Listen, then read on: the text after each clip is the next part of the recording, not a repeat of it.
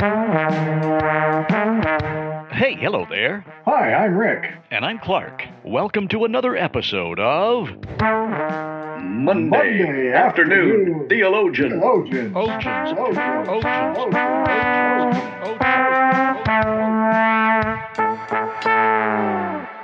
Ogens, Ogens, Ogens. Hey, hello there, Rick. Oh, Clark, it's good to see you, man. Amazing. It's been like, what, a week? Yeah, just about that. well, the first time we got together, we laid some groundwork. And then we started looking at our four purposes. We looked at how God planned me for his pleasure, which translates into worship, as we love him back because we can't pay him back. Second purpose is God formed me for his family. The biblical word for that is fellowship, that koinonia, some community of faith. So there's worship, fellowship, another churchy word, discipleship. That's our third purpose. God intends for me to become like Christ. We're not going to be little Christs. We're going to be like Christ because our character is starting to look more and more like Him because His Holy Spirit is the one transforming us, shaping us to become more like Jesus.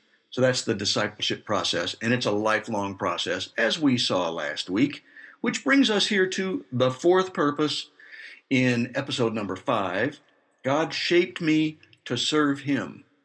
And that we call ministry. But before we get too deep into this topic, let me invite you, the listeners and watchers, if you're watching this on YouTube, to submit your Bible question or question about Christianity to us by emailing us at Monday Afternoon Theologians at gmail.com. And we will be tackling some of these questions specifically in future episodes. So send them to us now, and yours could show up. Also, here's another resource uh, from today's discussion because we're not going to have enough time to dive all the way into this thing called shape. There's a thing that we did a couple of years ago at our little church in Michigan, and that was back when we were in a building. So you get to see me preaching to a live audience. Incredible concept. And that's called the Shape series. So if you want to see that specific four week series, there are four messages about 40 to 45 minutes of length at each of those four. You can just type in your search engine on YouTube, Living Water Shape Series. Boom, they'll come up. You can see it. I don't want to take credit for that though, because I didn't come up with that acrostic. The first person to have done that, to my knowledge, is Pastor Rick Warren from Saddleback Community Church in California. And if you want to look to the original, you can find a bunch of stuff, I'm sure, about Rick Warren and the Shape series.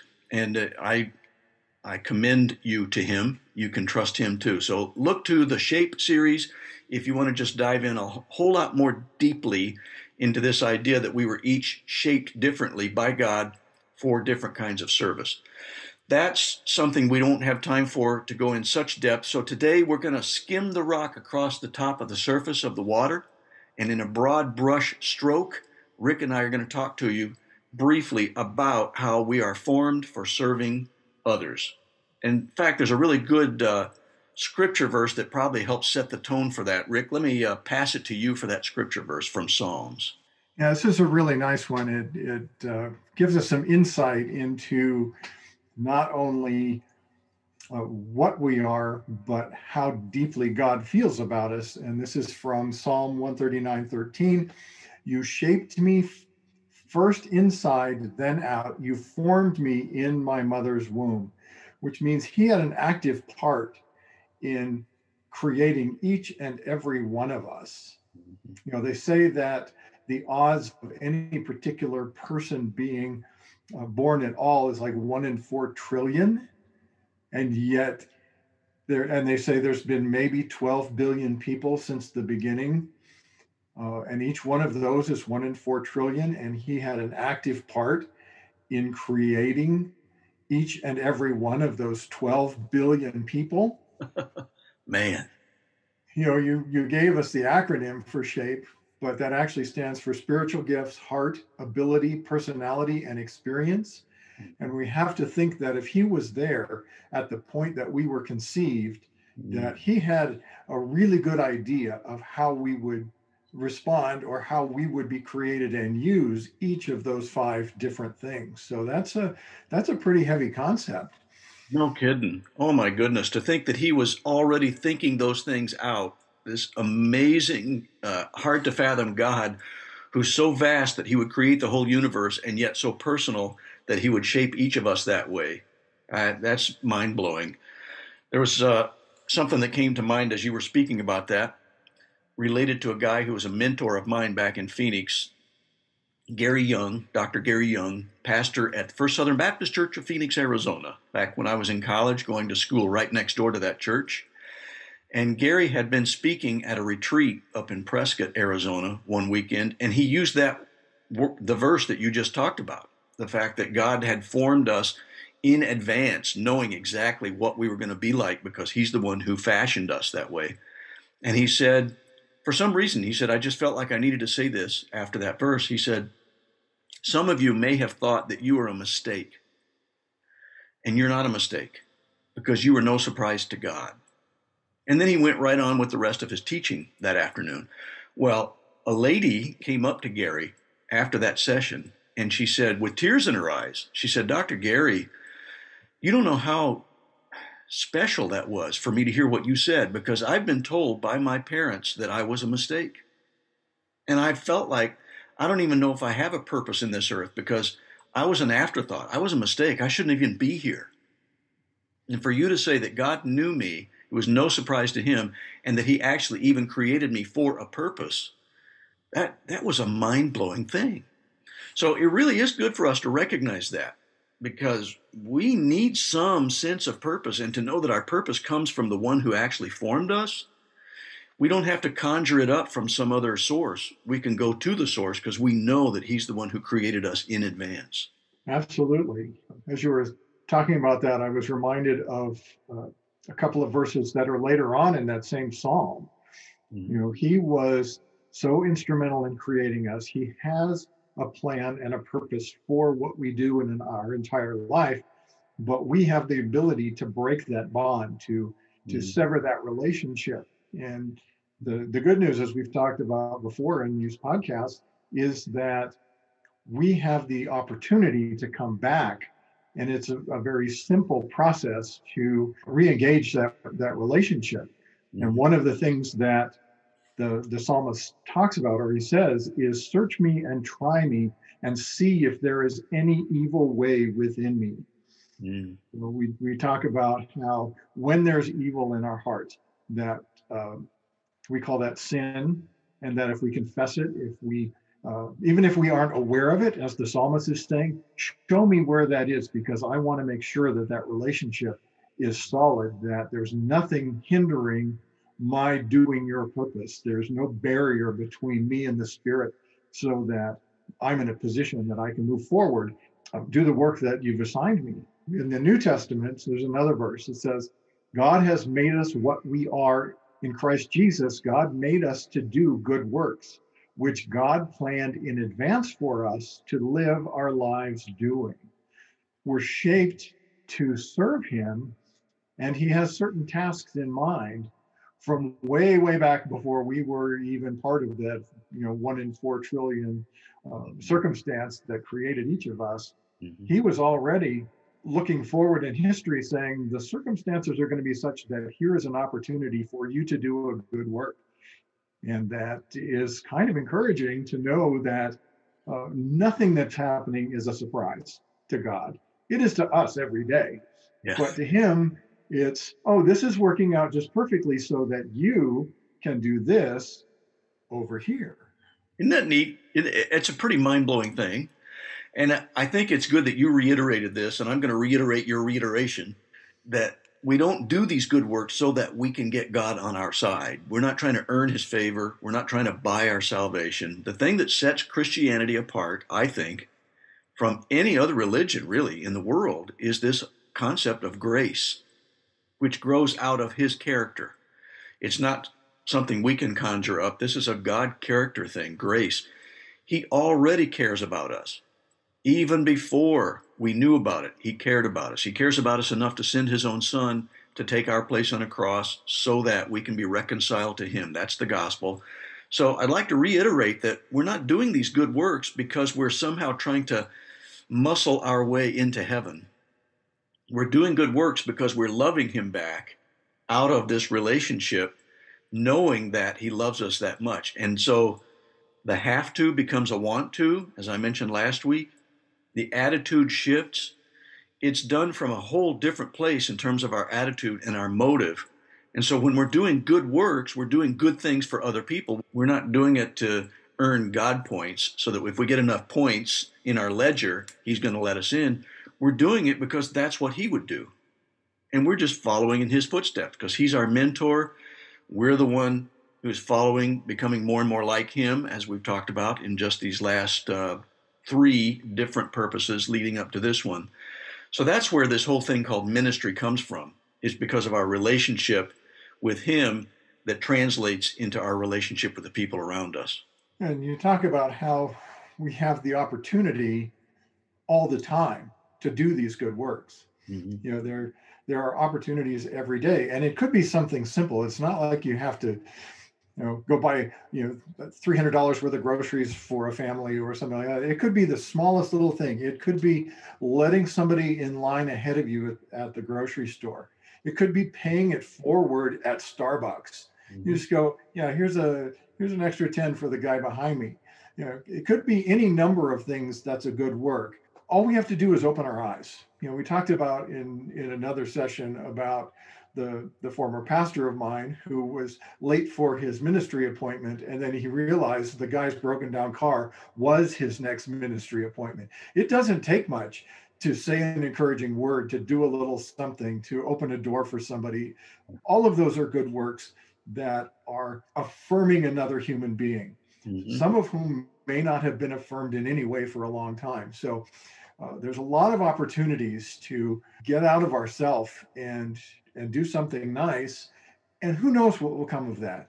You say a, a kind word, you might spark a conversation. A conversation may turn into a friendship a friendship could turn into so much more after that. Yeah. Who would have thunk that some of the people that we got to know might not have started out in a way that when we first met them, we'd think, yeah, I'm going to become real good friends with this person. I had a guy like that back in seminary, in fact. Uh, I was in a small group with him in class the first day, and I just wasn't really impressed with him, honestly. And there was some pride going on in my own heart, and I was being a little judgmental about the way he related to the task that we had, didn't feel that he had really grasped what the professor was asking about. And so I tried to clarify and we asked a little bit. Strangely enough, the more we got on with that project, the more he and I got to know each other better. We became really good friends, so much so that Joy and I went over to his house and met his wife.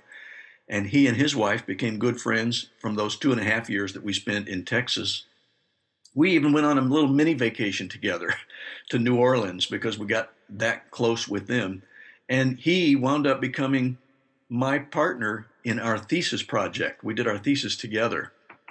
We wrote a book together. Never saw that one coming. But because God had fashioned us to serve other people in a way that we didn't even see coming, all of a sudden Steve Guidry becomes this partner with Clark Cothern, and we write a book together by the end of seminary. It's crazy how that works, but God knows what He's doing. Sure. And He knows the circumstances that are going to put people together. He knows how one shape meshes with another shape, yeah. and therefore they work really well together. You know, we talk a lot about dying to self. In fact, last time we talked about taking up our cross daily, mm-hmm. dying to self. And it's so easy to get caught up in me, in my stuff. What do I have to do today? What's my goal for next week?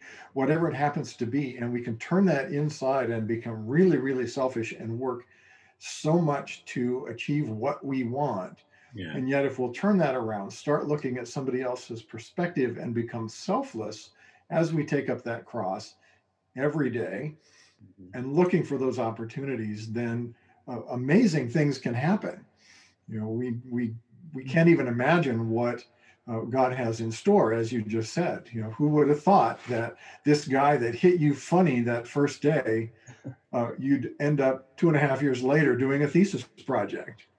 You know, it's uh, he he knows what's going on. He knows who needs needs to be in our life if we're just open to it. Yeah, I I moved into a house that we lived in just before we moved to the place where we are now, and we were there, raised our kids there. We were there for 20 plus years, and I found out right away that the next door neighbor wasn't terribly thrilled that we had moved in there. I don't know if it's because we had small children and that they were kicking soccer balls around and that some of them might go over into her backyard or if we had a dog that barked and she didn't like our dog. I, I don't know what it was, but man, you could tell she was putting out the vibe that she wasn't having it. And so I thought, okay, we're going to look for these opportunities to minister, to use the Bible word, to, to do a good work or two.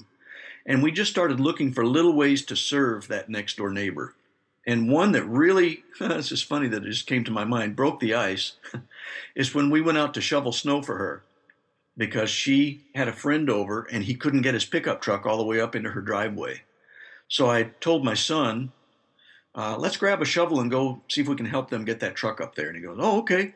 So we threw on our coats and hats and gloves and went out there and we shoveled her out and they got that truck up there okay not knowing that anything might come of it later. We were just trying to be neighborly and we were trying to do good works. A couple of hours later, the doorbell rang. It was getting pretty late at night. It was like 8:30 at night. And I'm thinking, who is showing up at 8:30 at night in the middle of winter? It was that neighbor, and she had baked a freshly baked apple pie and brought it over to thank us for shoveling out that driveway. And that broke the ice, so to speak, because from there on out, I started looking for other things that I could do to help her out. And after several years had gone by with me helping at one thing and another, she actually called and said, I can't think of anybody else to call. Is there any chance you could run me to a doctor's appointment because I have to have an injection in my back? And I said, I'm free that day. I'm happy to do that. And so I was actually able to start taking her to a couple of different doctor's appointments. It opened up some spiritual conversations. We talked about God. Amazing five or six year period of time that it took to get to that place. But God opened the door because of just doing good works for somebody. When my wife and I got married, she'd been married before, had no children. I'd been married before, had no children. Uh, we were pushing 40, thinking that, yeah, you know, that's kind of old to make a baby, and neither of us wants to do diapers. And so we started talking about adopting. Uh-huh. And we had no idea what would lead to that. So we started the process, and there in, in Arizona, there's a, a FOST-ADOPT program where hmm. um, you foster care of some children first with the plan of adopting at a later point. Mm-hmm. And it's a very long, involved process. And so many weeks, probably several months into the process, they finally call and say, Well, there's these two little girls. They're biological sisters, and they're not working out where they are. Would you at least like to meet them? So we had no idea who these children were, but God did.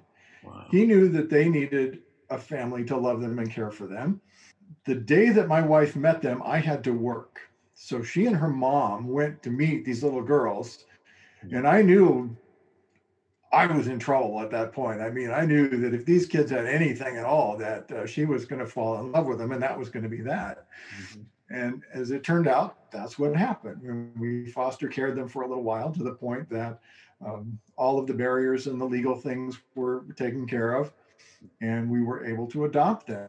So they were three and five when they came in our house. They'd had a very rough time in a very uh, difficult circumstance, and it didn't get any better after uh, they were taken out of the original nuclear family into uh, another part of the biological family. Things were not very good for them, but they came to us, and we were you know, just as open as we could be. And it all worked out that they became our children. And we were fortunate enough to see each of them make a profession of faith in Jesus Christ. Wow. And so uh, all those circumstances led up to a point where those children were able to come to our, into our house. When we got married, we weren't even thinking about adopting. And yet God knew that plan to put all of those pieces together that allowed us to take them into our house and for them to become our children. Wow, that's incredible. And as we have talked about before, when we're trying to be obedient to what God prompts us to do through His Holy Spirit that way, when we're dying to self and living for Him, it's not always easy. And I'm sure that any parent would say, no, there are times when this was not an easy process. And yet you were there for them. You did what God asked you to do. And the thing that struck me is that you said each of them got to a point when they were able to actually make a profession of faith as well. That's a big deal. Yeah, and chances are good if they were in that other situation, they might not have ever gotten that opportunity. Yeah. So they're now residents of heaven at some future point Uh-huh. because God allowed them to come into our house. Wow. So that's a, to me, that's a pretty big deal. Indeed. Indeed.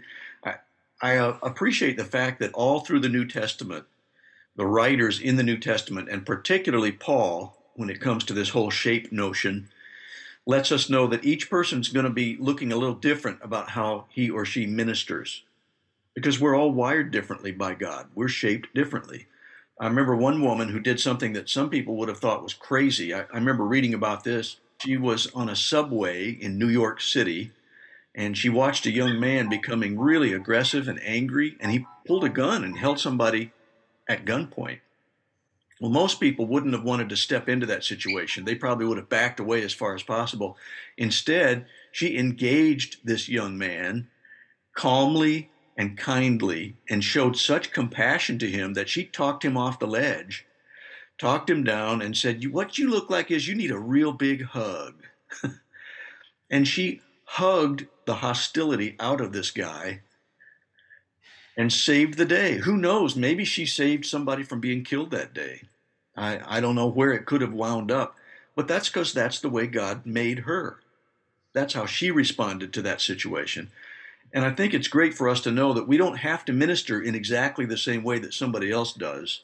But if we're ministering in the way that God wired us, we can trust that God's going to do something important because that's our purpose.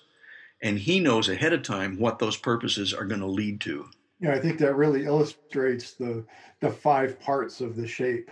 You know, her she was shaped in a particular way, her experience, her personality, you know, and in, in a big way, her heart was such that she was able to deal with that situation and talk him down and could have even potentially saved his life. You know, that that could get out of hand in a hurry, but her heart was open to reaching out to that particular guy and mm-hmm. and made a huge difference in everybody's life that day.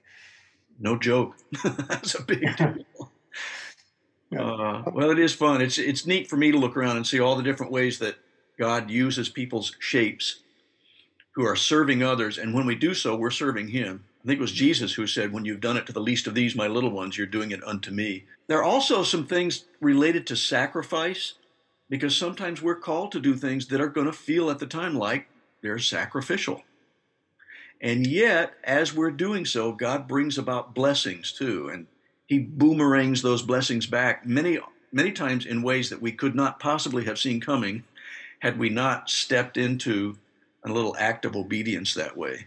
And often it would feel like a sacrifice. Again, we're looking, you know, kind of a recurring theme of selfishness versus selflessness Mm-hmm. But you know, if we're open to what's immediately in front of us, you know, it's like living in the moment. That it may feel like a sacrifice. You may not work out the way you had planned. But as you say, God has a bigger picture in mind. He can see around those corners. He knows all of the pieces. You know, it, it's it's like a five-dimensional chess match, and he's got it all covered. And all we have to do, as you said, is to be obedient and be aware of those opportunities. Yeah. So I'm going to switch gears here just a little bit. The, the concept of ministry, the concept of serving others is such a recurring theme in, uh, particularly in the New Testament. Are there a, a, verse or two that, that really stands out for you that, um, that kind of hammers home these points? There are. Um, one of the things that you alluded to uh, about having less self and more Christ-like character is something that Paul the apostle spoke about an awful lot. And he wrote because I just finished preaching through First Corinthians. This one is kind of heavy on my mind right now, but in First Corinthians 16, 15, Paul says, You know that there's this one household called the household of Stephanus." They were converts in Achaia. They've devoted themselves to the service of the Lord's people. And then you start looking at other times when Paul wrote that kind of stuff, and you see that popping up again in Second Corinthians, his second letter to these folks. They were sharing in the service of the Lord's people. And then in Second Corinthians 9, there's no need for me to write to you about this service to the Lord's people. It seems like that's kind of a big deal for him to have repeated it twice, so it shows up three different times in his letters to these people in Corinth. The service to the Lord's people was a big deal for Paul. That's because I think he understood that there were people who were selfish and needed to put that self aside. They needed to lay down their own life so they could be resurrected into this new creation that they were becoming, transformed into Christ's image, uh, so that they could serve others and therefore serve God. So, yeah, that was a big deal for Paul. And I think that's something that for us, it starts to become more natural the more we do it, like we talked about last week. Now, there's another verse, it's in uh, Romans 3. For by the grace given me, I say to every one of you, do not think of yourselves more highly than you ought mm. but hmm. rather think of yourself with sober judgment in accordance with the faith God has distributed to each of you. know, he says, don't think more highly of yourself. Mm. It's something we see all the time. It's like, you know, people who want to be noticed, people who, who want to be movie stars, so who want to be famous. You know, it's like, hmm. why are you doing that? Is it for your glory or for his? Right. You know, where are you on this this totem pole? You know, we talk about humility and how that speaks volumes. It's something that we have to be aware of. You know, again, we go back to that. Are you doing this for you, being selfish, or are you doing this for others? Are you doing it for service to Him because you're selfless? And it's something that we struggle with all the time because our our inner self has desires that are not in accordance with his will. Mm-hmm. And we have to be very careful how we manifest his works versus ours. Yeah, and I recognize that there are two places in my life where I start to have an indicator of where I am in my connectivity, in my relationship with God that day. One is in driving, because somebody may be pushing me from behind and I get rucka rucka, you know, who do you think you are? You need to be uh, tailgater. Or they'll cut me off a little bit because they're needing to put self above, you know, my I'm more important than you are. This looks like a job for entitlement man. and depending on where I am in my relationship, if I've been connected with God and I'm putting others before self, I can let that go and say, okay, God, I need to pray for that person that they get safe to work today because if I'm not, and if my flesh takes over, I realize that I can get really upset really quick at fellow drivers. Another place is in the line at a grocery store. And I get to lose my patience pretty quick depending on what starts happening around me with that. And those are good indicators for me. It's kind of like my, my mood ring. I can tell how connected I am with the Lord and whether I'm really starting to try to die to self that day or not based on how I react in those circumstances. And it lets me know that I need to be in a daily walk with Christ because it's so easy for me to start putting myself above others instead of putting them more highly than I think of myself. Yeah, there's another verse that spoke to me that that talks about this, these same kind of things. It's in Second Corinthians. We, however, will not boast beyond proper limits. We will confine our boasting to the sphere of service God Himself has assigned to us a sphere that also includes you. You know, sphere is a word that we we hear a lot. We talk about the sphere of influence. You know, most everybody, I think on average, they say everybody has a sphere of influence. That's 250 people. So I know mine is bigger than that because of my job. I've met way more than that. They are uh, in ways connected to my job. I know in your case, you know you've got a congregation you've worked in other ministry places so those people are still in your sphere of influence and they say that we're all connected within six levels they talk about you know the six degrees of kevin bacon which uh, we, we throw off now as as a way to uh, indicate how our spheres interact and i've often told people that i'm one degree away from the queen of england because in a fluke you met her one day and that so she and I might be best friends. Who knows? You know, we should be sharing emails because we're so close because of you. Uh, but it's if there are, you know, 250 people in each sphere, and then each of those has 250 and on and on, it doesn't take very long to get to, you know, eight or however many billion people are on the planet. So we can see that that's probably true. That our our spheres will uh, interact. That there are people in our sphere that, that many people know. And yet, on the other hand, it's possible that there are people within your sphere that aren't really in other people's spheres.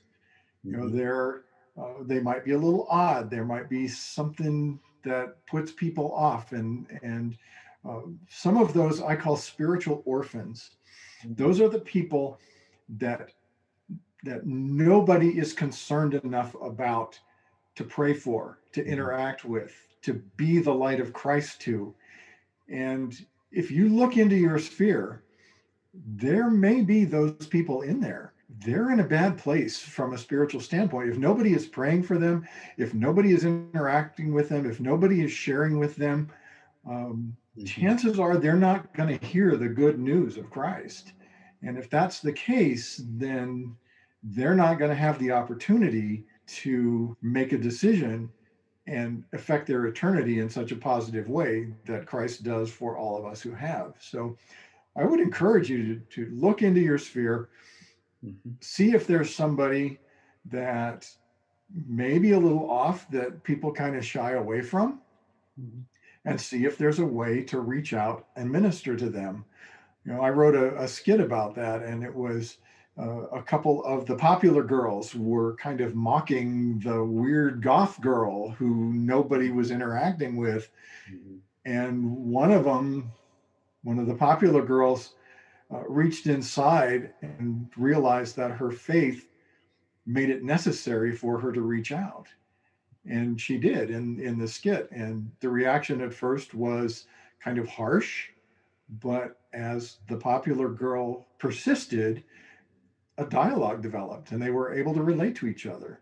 So it's not that hard to do something nice for somebody to serve God through serving your fellow man, especially those that seem like they may not deserve it. They, of course, they do because they're God's creation, but they put us off in such a way that we stand back. Really strikes me uh, seeing you have a heart for that and to bring up the spiritual orphan concept after you had just also shared that you and your wife became adoptive parents.